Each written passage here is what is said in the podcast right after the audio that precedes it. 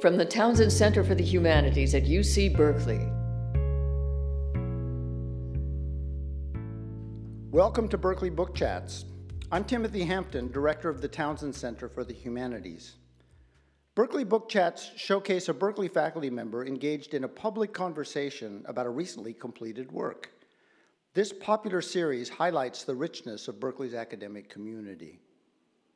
Today's conversation features Anne Nesbet of the Slavic Languages and Literatures and Film and Media Departments, discussing her book, The Orphan Band of Springdale. She is joined by Kristen Whissel of the Film and Media Department and Whissel's daughter, Isla Hager.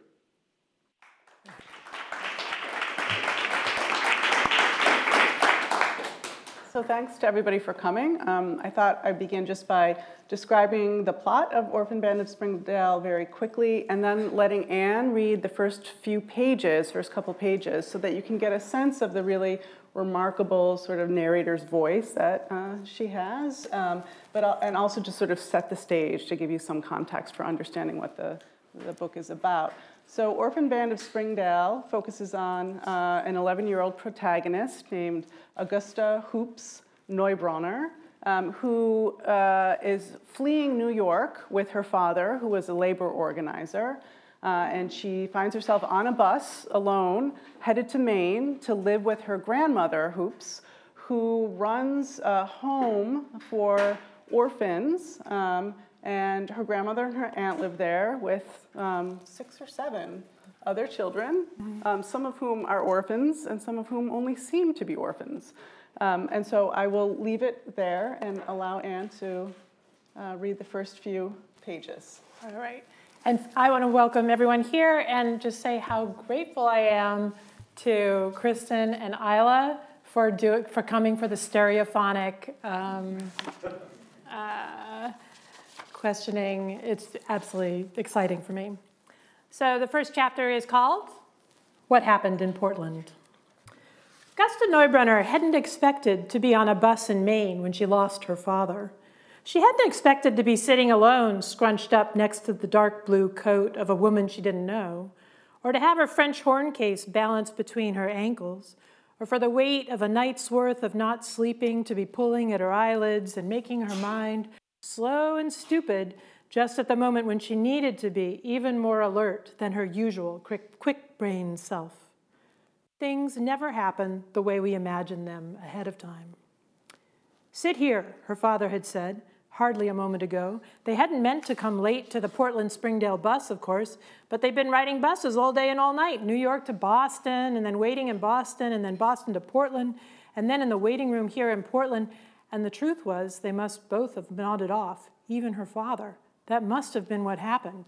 So then there was a hurry to the bus, and other people already on board, and her father had pushed her scruffy suitcase onto the rack above her head and said, Sit here. So she'd done so, next to this woman with the scratchy blue coat. And then he had said something else, something urgent and hard to hear, and dashed right back off the bus again. Why? He'd said something, so it must have been an explanation. Had he gone to grab a cup of coffee. He was tired out. They were both so tired out. And he did like the bitter taste of coffee, but coffee wasn't worth risking missing their bus, was it? Gusta took a ragged breath and squinted toward the front of the bus, willing him to come bounding up the steps again. She would know him anywhere, just from the way he moved, with impatience like springs in the soles of his feet, and his shoulders always tense, ready to push boulders aside if boulders appeared. Hurry up, Papa, she told him. Two men did come swimming out, swinging up the steps then, but neither one of them moved like her father. Their eyes looked like mysterious dark pools to Gusta. They stood at the front of the bus, looking at all the tired people sitting there, waiting to be on their way to Springdale, and they said in terrible, hard voices, August Neubronner, which was Gusta's father's name. And then they started moving down the aisles, looking at all the men who might be August Neubronner. And as they brushed by Gusta, paying no attention to her because she was just a scrawny 11 year old girl tucked up next to a woman in a blue coat, she saw that the dark pools were actually dark glasses and the men were in uniforms. And that was how she knew the thing they'd been dreading and expecting all these months, even years, was actually really happening. Not in some shadowy future, but right now, for real in 1941. Okay, so um, if any of you have read uh, Anne Nesbet's previous book, Cloud and Wallfish, you'll know that both of these books begin with her young protagonists um, being sort of whisked away in vehicles um, that are speeding her away, uh, speeding her protagonists away from everything they know, from home, um, from the very stable identities that they get from uh, home and parents, towards a new place uh, that's unfamiliar to them um, and where they are regarded as strange and even foreign. Um, and it's a, it's a kind of very unique way of starting off a book, I think, because it's almost as if the reader is grabbed by the collar and dragged onto that bus and plopped down onto the seat next to the woman in the scratchy coat. So, um, my first question to you is why do you begin these books um, in motion, in kind of mm-hmm. panic motion? Um, and in this case, why um, uh, do you begin with Gusta and her father in flight, and why 1941? Okay. Um, so the why do why start in flight? Partly that's because of something I remember hearing in a graduate seminar. Uh, I think it was uh, I think it was Russian literature or something back back long ago, and I had this very unforgiving and demanding professor. And every time you turned in a seminar paper, he would come back to you and he'd say, "Well, I think really you should have started on the last page and gone from there. so there was always, you know, so I was very hyper aware from the academic side that most of what we do in the first pages of things, most of our introductions and so on, you know, they, we need them when we're writing drafts. But eventually they have to go. And as someone who's, you know, grades papers now a lot, I see that too. So I see that as a practitioner of um, writing openings and also someone who reads a lot of other people's openings. So of course that's true for fiction as well, that you want, you want someone to, to be in, on the journey with your character um, right away. And both of these characters, as uh, Kristen was pointing out, are being plopped into completely new worlds. So the book before this was called Cloud and Wallfish, and it starts with a kid being picked up at elementary school in Virginia and um, being told, well, he always thought his name was Jonah, but I mean Noah, but it's actually Jonah, and his birthday's different. And by the way, we're going to the airport. We're going to be flying off to this very strange place, which turns out to be East Germany in 1989. Okay, so his life is completely changed. And here we have someone who thinks she's traveling with her father, who's going to drop her off at her grandmother's orphan home, and the father is on heading on his way, trying to escape the country um, via Canada. He's a sort of Harry Bridges character, so he's a labor organizer trying to escape um, the increasingly oppressive laws about that. And he comes from Germany and is a communist, and so he does not want to be deported uh, in 1941 back to Germany. So, and she suddenly finds herself having to um, be, uh, find, finds herself being dumped onto this bus and then dumped into this world she didn't know, the place run by her grandmother. So, why 1941? This story started as, um, as a family story. My, uh, my mother came from Maine, her family came from Maine. Um, and it was you know, the hard scrabble inland, rural farming part of Maine, right? No ocean in sight anywhere. And we used to go back to the farm in the summers always, and we'd be like driving along to the place where we set up our tents, and my mom would always point to this sort of ramshackle large building on the side of the road. She'd say, Oh, that's the orphan home I lived in when I was a kid. What? Yeah, that's the orphan home my grandmother ran, um, where I was sent as a kid whenever things got bad in my family. And then time passed, and um, and my mom when my mom died. But I started thinking, you know, what was actually what was that story all about? And I started digging into it, and indeed, it turns out you can look in the census records and so on, you can find that there was my great grandmother ran this orphan home. Um, and my mom used to go and stay there when things were bad. Uh, and so, and there was, and it was all to, to cover up a family secret, right? Um, there was a child born to an aunt, and uh, and so that they didn't have to send the child away, they called the child an orphan, and then they brought in a whole bunch of orphans to disguise it. And so for decades, they ran an orphan home in order to keep this child who did not know she was not an orphan, right? To raise her up. So that was the core of the story here. And then when I was thinking about what date to set it in, so my mom's roughly the age of Augusta in the book, maybe a little a little younger because she was born in 1933. Um, but I was thinking, what date would be good for fiction? And I thought, oh well, it's Southern Maine, so the fair is going to be a big deal. I, that was all. Every time we went there, all summer, everyone was always preparing for the Acton Fair, county fair.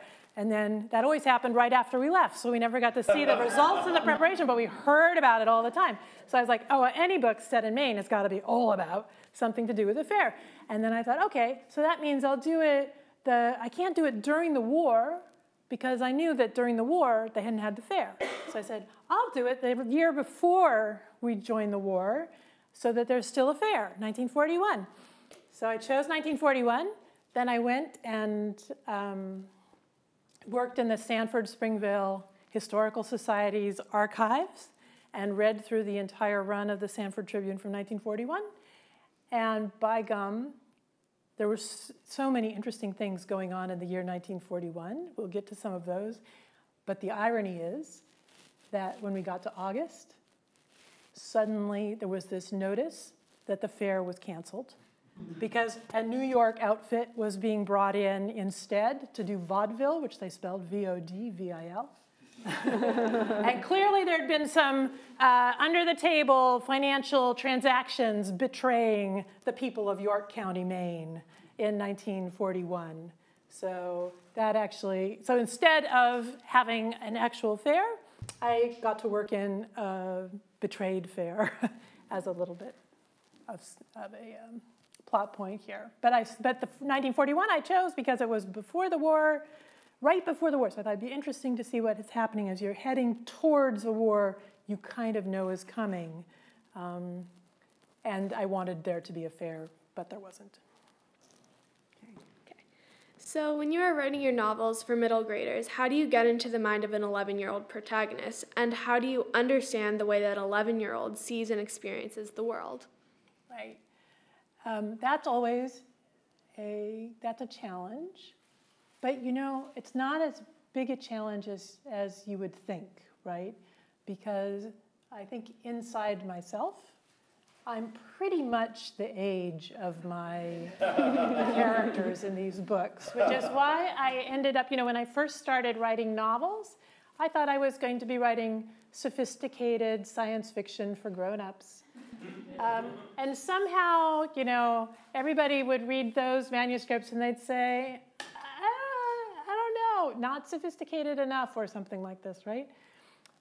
But when I, um, when I wrote my first book for kids, it was like falling into place. And I think the thing is, I don't write simply as like my 11 year old self because I know what I wrote when I was 11 or 12, and it was different. it sounded quite different. The thing that I'm always trying to do is to respect the perspective of my protagonist and also have these other points of view. So I tend to have, there tends to be a narrative voice that is a little bit, that's not exactly the same as the perspective of the character. And I like the feeling of that interaction. Mm-hmm.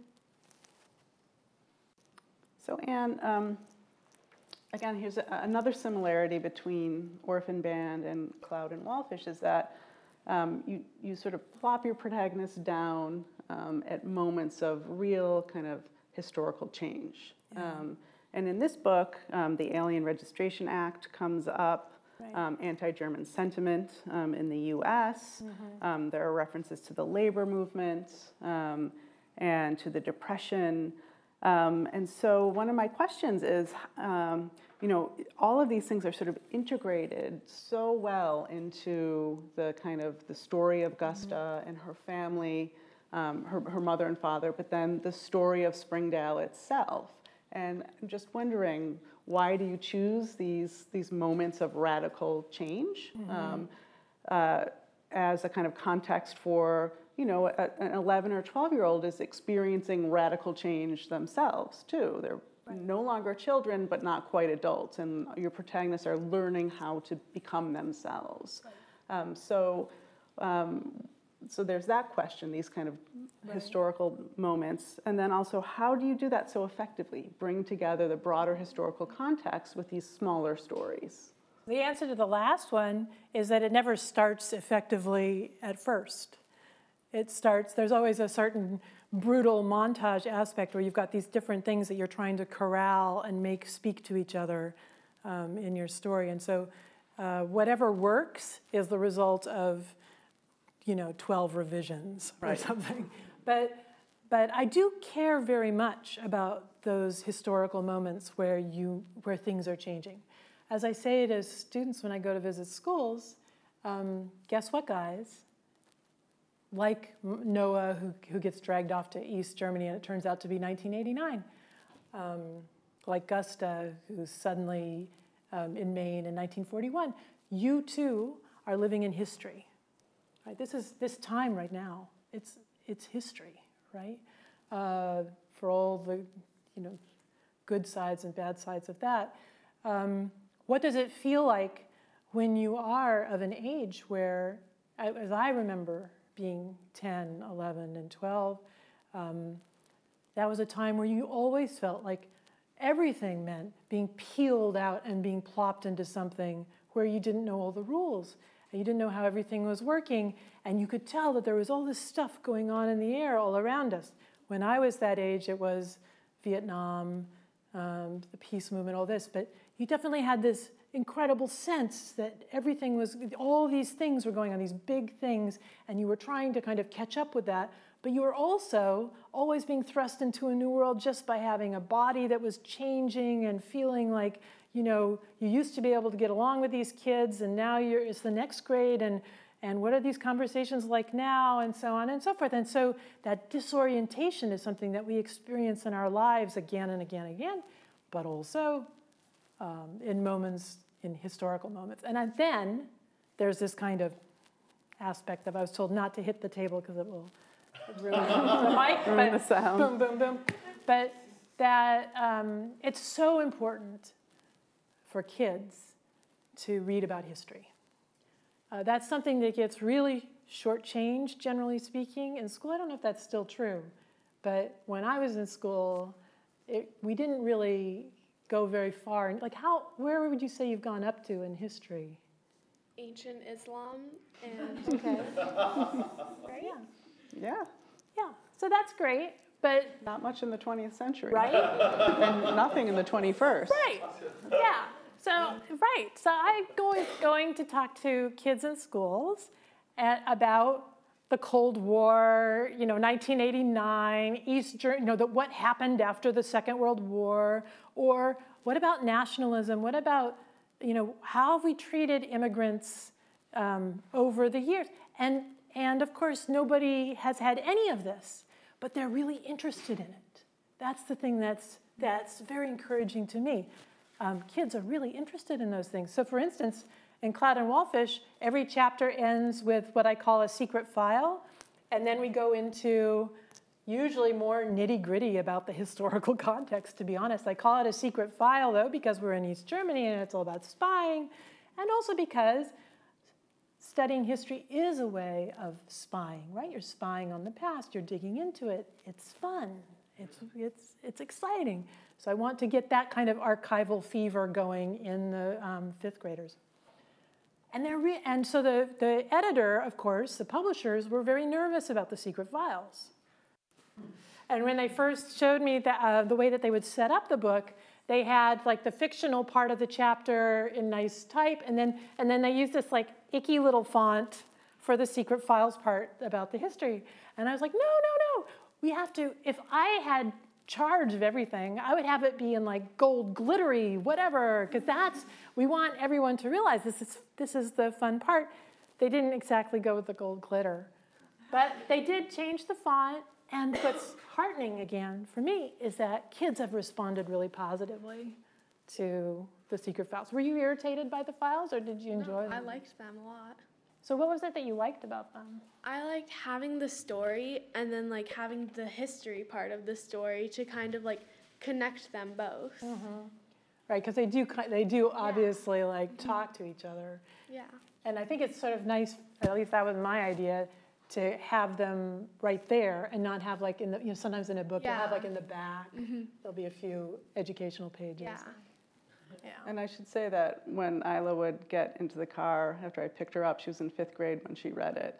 She'd close the door and look at me and say, the wall comes down, right? I remember you talking about the wall coming down, but does it come down in 1989? Like she was really, really, and she'd read on the way home just to make sure that Okay, so that's the writer's advantage to the fact that history is taught so poorly in this country. Right. Yeah. Is that there's still a lot of right. suspense, right? It's not. Right, right. No, yeah. she, she knew. She didn't know if it was going to happen for right, cloud time, and wallfish. In time. Yes, in time for them. Yeah. Um, so I, why don't you, you go on to number six and, and ask Anne okay. about. So at the beginning of the story, Gusta's like this tiny, frail girl with a big French horn, and she loves it, but it's also a burden. She's very quiet and she obeys her father, who tells her it's her job to say nothing. But by the end of the book, Gusta finds her voice and she speaks out. But it seems like playing the French horn first allowed her to express herself and find her voice. Why did you choose the French horn, and what inspired you to use a musical instrument as a metaphor for Gusta's ability to express herself? Um, yeah, thank you for that uh, question. I'm so glad you like the French horn. Um, so I was raised to have enormous respect for the French horn because, because my mother played the French horn, actually. So my mother was, like Gusta, sent off to live in this orphan home. And like Gusta, she came from an incredibly poor family. She went to, I think, it was 11 different schools in her 12 years of before college um, because the family could never pay the rent. So they would just hang out in a town until the rent came due, and then eventually they would move to the next town. So that was her childhood, but somehow she became a French horn player. It's not the obvious instrument for someone who's like brutally poor because they're expensive and you have to cart them around. Someone had to care. Someone had to had to give her lessons. How did this happen? I will never know because she's gone and I can't ask her um, but she became, she started playing it when she was younger, and she became so good that in the last two years of high school, which were the only two she had in one place, which was Rutland, Rutland High School, um, she was the youngest member of the Vermont Symphony playing the French horn. So something happened there. So the French horn was not chosen randomly. Mm-hmm. But then it turned out, and this is the nice thing about the stuff that you're sort of dealt, then it turns out that it was the perfect instrument. Yeah. Because it's big and brassy, and she's not. Mm-hmm. And it's also incredibly difficult to play, right? So the thing my mother always impressed upon us was that you had to have these really good lips to do it, and you had to work really hard to build up that muscle control. Um, and she would let us try, and we would completely fail, and then she would show that she still had it and could make sounds come out of this. So I think making the fact that finding a voice is not easy. So even though it may be easier psychologically in some ways to have your voice first come through an instrument, playing a French horn is not an easy way to achieve this brassy voice. So you're already overcoming all sorts of things to make it sound. And the other thing that's amazing about the French horn, so when I started writing, then I started like, I borrowed my mom's French horn from my sister who had it, and I started like doing YouTube videos on how to play, and I started talking to the French hornists in my orchestra. I play that kind of stuff. Um, and, and it's so interesting because French horn is really one of these instruments where you have to know where you're headed, where the, what the note is. Um, you have to sort of hear it in your head before you go because a certain, it, you know, it's not each key is a different note. It's, you have to know which, which version, which of the many notes that this configuration can provide, you're aiming for. So there's a way in which you have, it's, it's, it's, it's a whole, it's like one big metaphor, the French horn. And also very lovely. And as you say, um, it's a burden because it's heavy. It's about one of the most awkward. Of course, I have a kid who plays the cello, but even there, I don't think she suffered as much from lugging the cello around as my mom and Gusta suffered from a French horn case, which really will do you damage as you walk through the world. It's very much her father too. And it's all I mean, about her father. Her, the, this moral burden that she kind of carries with her to. Um, yeah. She talks about you know workers' comp, and she there's a, a big plot point around uh, around that, and to, to sort of do the right thing, and in what is it, the, the clear light of trouble, um, we'll find right. out who we are. And so there's a way that even though he disappears, as long as she has that horn, yeah, she's definitely good in bad ways. In good and bad ways. Yeah. Because he's a complicated um, character. She kind of hero worships him in one sense, but but he's also actually abandoning them, right? So it's a mix. He's he's he's an idealist, and we know what that's like sometimes for the family. And he was also here a communist, but pretty patriarchal in certain respects as well. This I knew from local experience growing up, I would say. So, um, since we t- talked a little bit about music, mm-hmm. I'm wondering, and, and, this is sort of um, kind of introduce uh, Anne's dual careers as both a film scholar and as a novelist. She's one of these ridiculously talented people. Um, so, optics and vision are also um, really important themes in this book, and you sort of got a sense of that in the, in the opening passages that Anne read. Gustus sort of sees the pools of darkness. Um, and only realizes when the men come closer that they're wearing sunglasses. So there are all sorts of myopic people um, in this book, um, and vision becomes perspective and vision and seeing things differently mm-hmm. is a really important metaphor. But there's also pigeon photography mm-hmm. um, and aviation, mm-hmm. and there's even the idea that good vision is a matter of patriotism in 1941. Mm-hmm. So, sort of bringing your film um, scholarship and history of optics into play here with your fiction writing. Can you talk a little bit about um, images and optics and seeing. Right, it's really hard to know which comes first. But whenever I ran across something, so when I was reading through the entire run of the paper in 1941, it was striking to me how many of these themes appear there. So they were busy building a new airport outside this little town on some kind of funny it was unclear whether the government was perhaps being swindled by the people who were clearing the land for probably right. Um, so, and there was a lot of stuff about aviation, and as we were working towards again the Second World War, they were trying to um, enlist people to become aviation cadets. There were photographs in the newspaper of these incredibly fancy, um, like optometry school scale um, eye devices, you know, where you lenses and stuff, where you sort of look like a cyborg and you look through it. And they and they had those machines in town because they were trying to gauge people's eyesight to make them aviation cadets, et cetera, et cetera. Um, and then I was really fascinated by the um, by pigeons. I've always been interested in pigeons, and it's a little side light of uh, film history that pigeon photography really was a big thing. And there are these incredible images uh, uh, by a um, by a uh, chemist named Neubronner, but of that were taken he that were taken by pigeons, and some of them you have like aerial views that then have a little bit of wing in them, which is my favorite slide of the whole semester for film history part one, because what you have there is a pigeon selfie, right? which is great. But I've always been interested in, um, in the aerial view, and in, in throughout film history, all of those attempts to see the world from a different perspective, right? Which is always a combination of a figurative and a literal thing. It's always tangled up. How we see the world um, does say something about uh, the light in which we see the world, the figurative way we see the world. And I remember being fascinated by that at, from, from childhood. I would set up little scenes using like Fisher Price characters and blocks. And then I would try to get down and see it from the perspective, you know, always imagine, what if, what if I were this tall? What would this table look like here? I was always looking at that with fascination. Or lying on the piano bench and hanging my head over so that I could see the whole room upside down.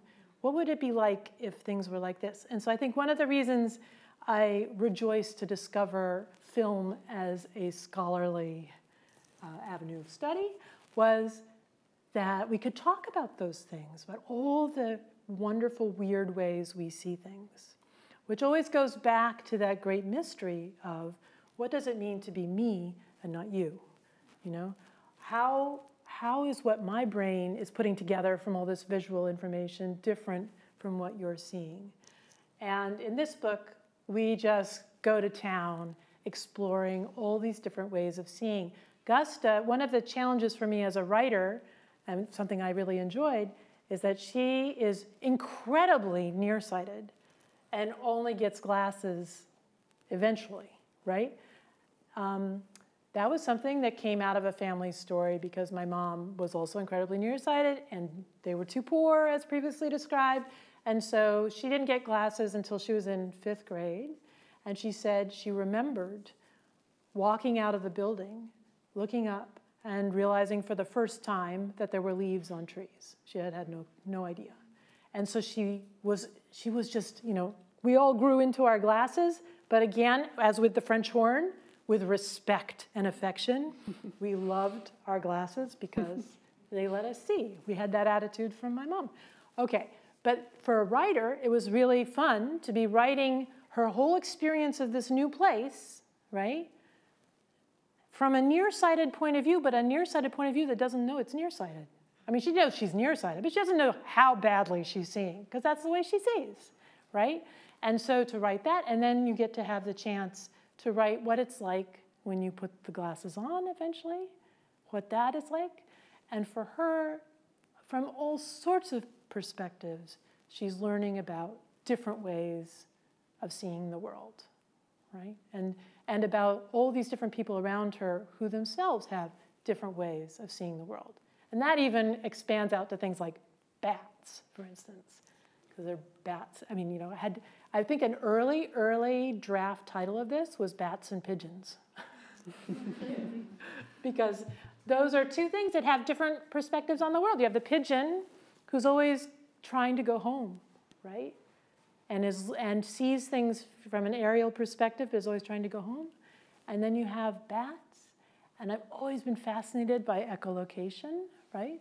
But what does that mean? What would that feel like, echolocation? I remember as a kid being fascinated by that too.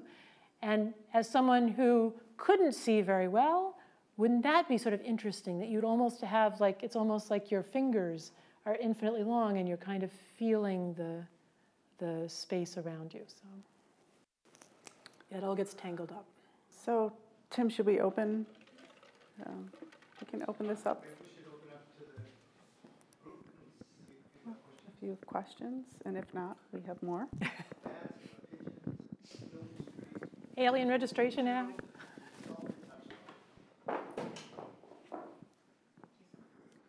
You mentioned that your family had a secret, uh, which was behind the orphanage, and I'm wondering how you, I'm assuming you somehow wove that secret into the book, and if so, how did that present itself?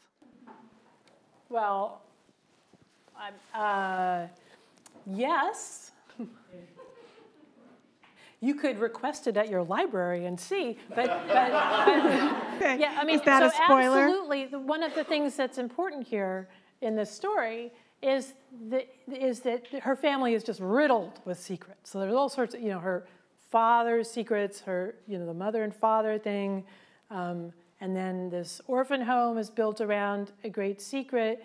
And you have Gusta, who is trying to kind of live up to what she thinks of as her father's ideals of being forthright and and and direct and fighting for justice and all this and she keeps like just stepping into trouble that way because it turns out secrets are complicated things. And sometimes when they come out you get a mixed result. Like it might not all be good. So that's something that she certainly runs into in here in a big way.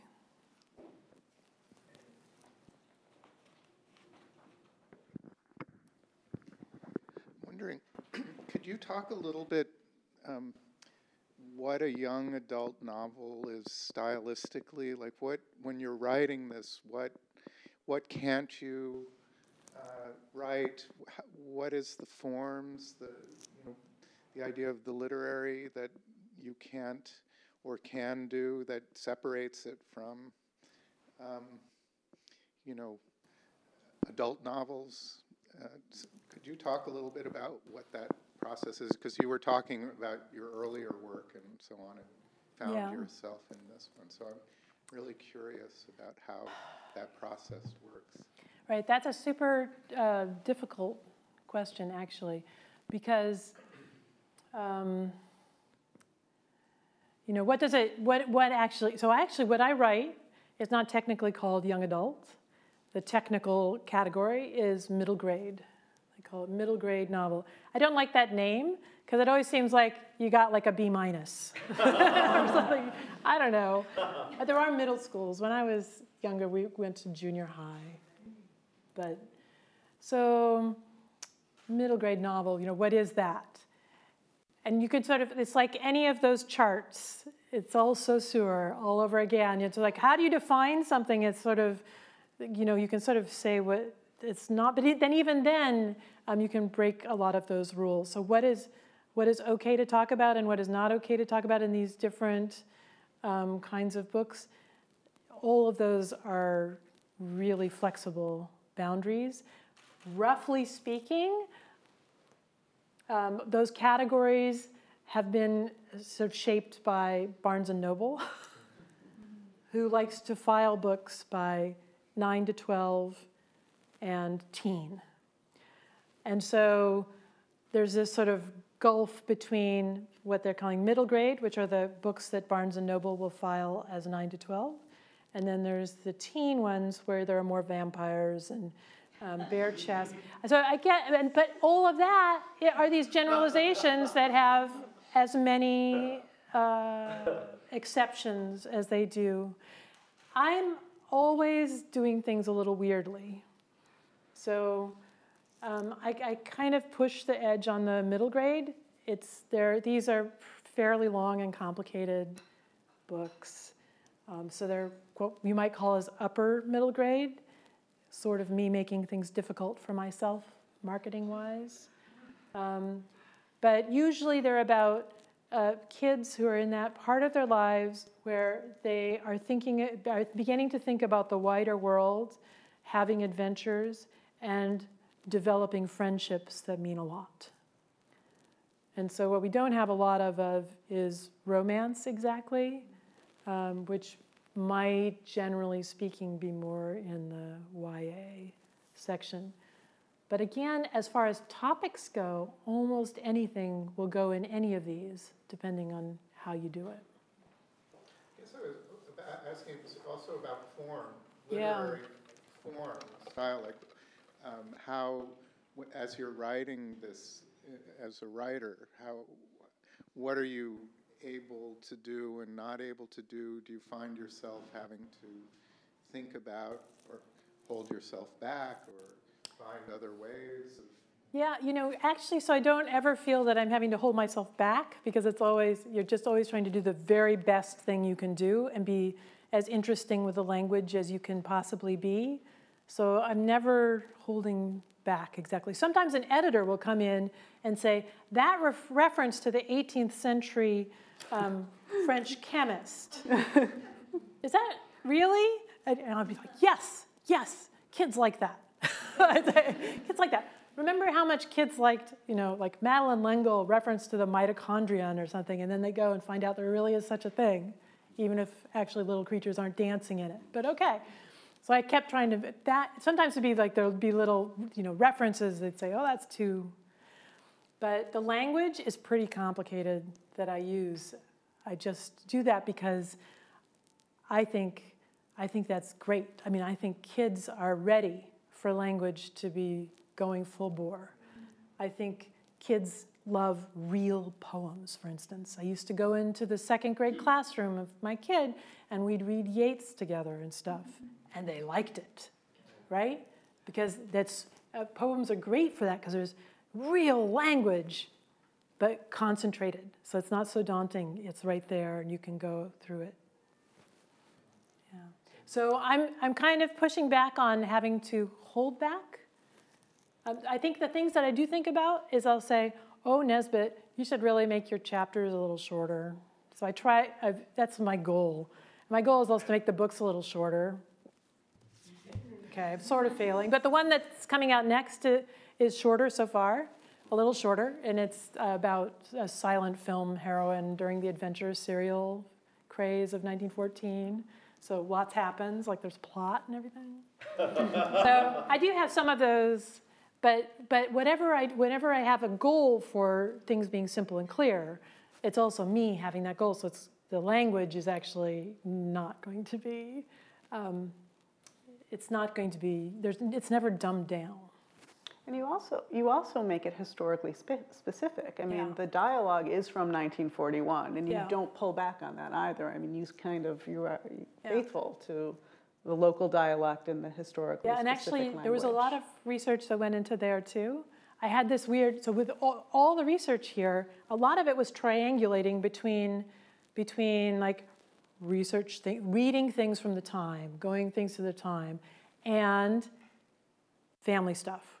So on the language, I got, I got a bunch of books that were about the Maine dialect in the 40s. I mean, so I went through, like, read dictionaries of Maine, you know, things that people would say in Maine. And I wrote lists of the ones that I remembered hearing my mother use. So it was like double checking, right? It had to be something that sounded like it would come out of my mom's mouth, and then I would go with. But I didn't do. I don't. I don't try to imitate the phonic structure of that amazing down east um, dialect here, because I think that becomes. That's always going to fail in some way or other. I'd rather have it be there are touches of the kinds of phrasing and words that um, I remember hearing in Maine or from my mom.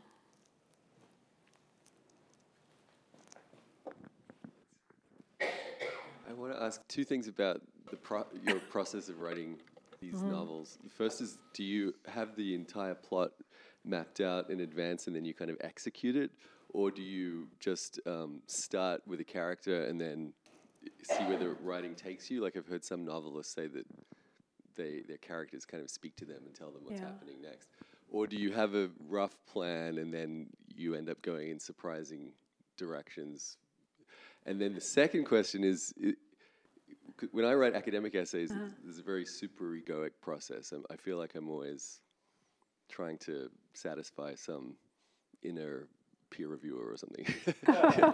so is writing novels? does- Is there a kind of freedom in that that, that is Yeah. less super ego driven, or, or is there a different kind of super? ego? So it's so funny because uh, on the second thing, I, re- I remember always saying, well, the difference between writing fiction and writing academic stuff is when you write academic stuff, you know that everyone reading it is going to be hostile. I mean, that, like, they will all be reading it, and then most, the closest to positive you're going to get are people who are just hoping you don't say the thing they wanted to say in their essay so they don't have to cite you, right, or whatever.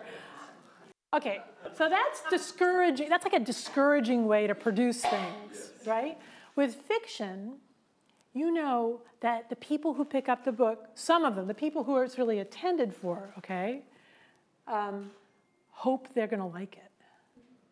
So they're reading it and they're hoping they're going to like it. That's actually huge. The, the irony is that once you get mixed up actually, in actually publishing these books, you realize you're writing for the gatekeepers first. And they are pretty much like, like the review, you know, they, they're gonna be looking, they're gonna be looking for all the reasons they could say, not this one, or whatever.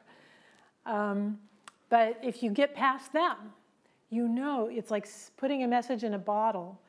Some people are going to get that message and it's going to be the one they needed to get. Mm-hmm. Now, the thing about writing for kids in the middle grade range is that you almost never meet the real readers. You're, you're an amazing exception in my life because mostly the middle grade students are not the ones who are like writing back or sending emails or whatever. When they got it and they liked it and it was a message in the bottle for them, you don't you'll never know. Yeah.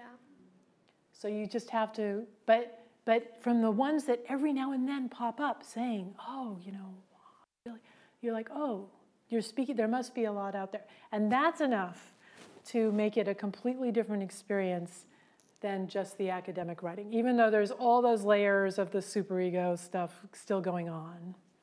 Yeah, but then the other thing you said was also really interesting. Oh, plotting. Yeah, so the other thing is I, I have a day job. So I'm, I teach full time, it's busy, right? Okay, so that means that um, I feel like I don't have the luxury just to, you know, if I have a little bit of time for writing, I kind of have to know what I'm doing. So who knows what the cause and effect are here, but I plot like crazy beforehand. And in fact, I always carry around with me notebooks for the things that I'm working on at the time. These are in different, this is the one I'm kind of drafting right now. Um, this is the one I'm revising right now. And so I just always have this, and if I have a plot thought, then I go in here and then I put it on. That, that doesn't mean, but the other thing you said is exactly right too, because you do all that plotting, and then of course, once you're writing, it, it's like you never thought of this, you know, you're just stumped all the time. So it has to be a combination of planning ahead of time because you don't have very much time to work in and then just seeing what happens. Thank you. Thank you, guys.